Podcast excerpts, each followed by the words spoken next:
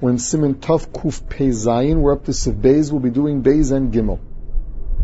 So we learned the halacha that if someone blows shofar into a bore, if he's inside the bore when he's blowing, the people outside, inside a pit or a cave, when the people on the outside of it cannot be yotza because we say that they are going to hear, along with the kol shofar, a kol havora. So in his chilit koa babor, what happens if someone's blowing shofar himself and he wants to be yotza? He starts blowing inside this pit. Va'ola chutz labor. And then in the middle of blowing, he climbs out of the pit as he's blowing. V'gomra, and he completes the, the tkiya. Yotza. Shekol masha shama bein b'bifnim, bein b'bachutz, yakol shofar. There's no kol havara there. That means we assume that your head came out at the same time as the shofar. There was never a point that the shofar was inside the pit and your head was outside the pit. Whereas, if you did bring your head out of the pit before the shofar, we'll have to see the halacha soon. Says the Ramah, Haggav, v'chein osim shayu bor b'tchilas atkiya.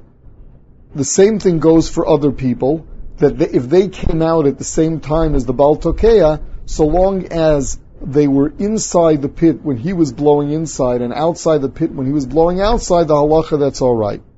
Now, some hold that even if they stayed inside the entire time, there's no problem. Because the only time you have a kol havora is from inside a pit to the outside of it. But if you're on the outside and there are people sitting on the inside, we are not choshish for a kol havora.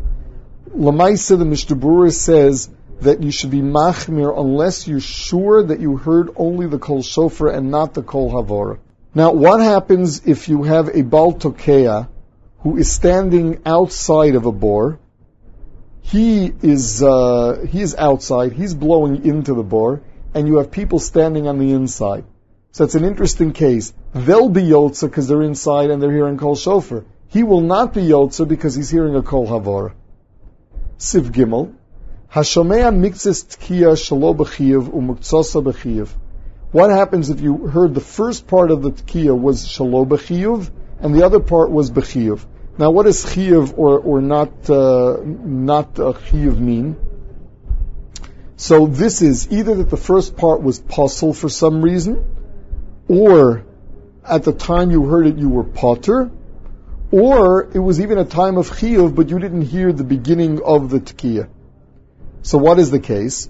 The first case would be um, the zman tekiah is alos hashachar. So we're going to learn later what happens if someone starts blowing just before alos and continues blowing after alos. So the first part of the tekiah was shalom b'chiyav. It was a time of a tour. It was not a time that you can you can blow shofar yet. The second half of the, of the uh, of the tkiya was already after the zman chiyuv. So the halachi is that uh, you're not yotzik because you didn't hear the whole tkiya at a time that one was chayiv. Someone is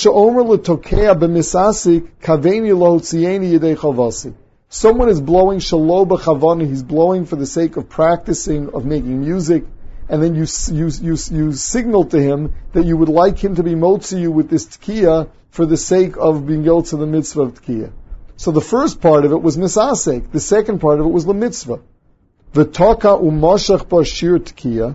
Even though the amount of time that he continued blowing from after you told him you want to be yotza was enough to be yotza the mitzvah of shofar, lo yotza, because you need a tchil of the sof b'chiyuv.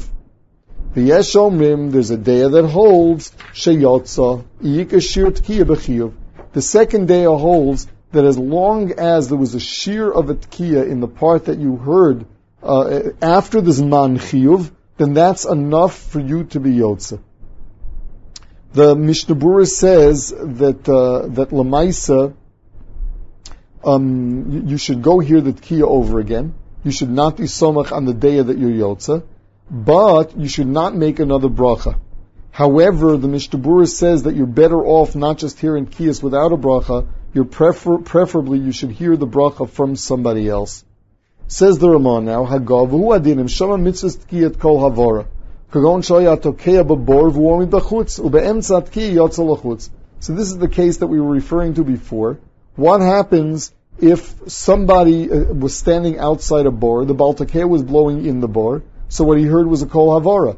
then the Baltokea comes out of the bar in the middle, and there was enough of a, of a shear in what he blew on the outside to be Yotzatkia. It would be the same machlokus. Now the Mishnah says that one should be very careful that he not miss any part of the tkiya because of this halacha, because the ikar is like that first daya. Therefore, a person should be careful um, not to sneeze, um, not not to clear his throat. Don't make any noise at the time of the tkiya because you're going to be missing part of it. With regard to bringing kids to shul, so he says that they're higiyah lachinuch, you should have them near you and be very strict with them not speaking during during the tkiyas. But if they're below the age of chinuch, let them be in the Ezras Nashim, since if a woman doesn't hear tkiyas, so she missed only a voluntary mitzvah, since it's a mitzvah that man grama and women are patur. As opposed to leaving the kids in the men's shul where the men are chayiv midaraisa, um, there you're doing them a disservice and you shouldn't do that.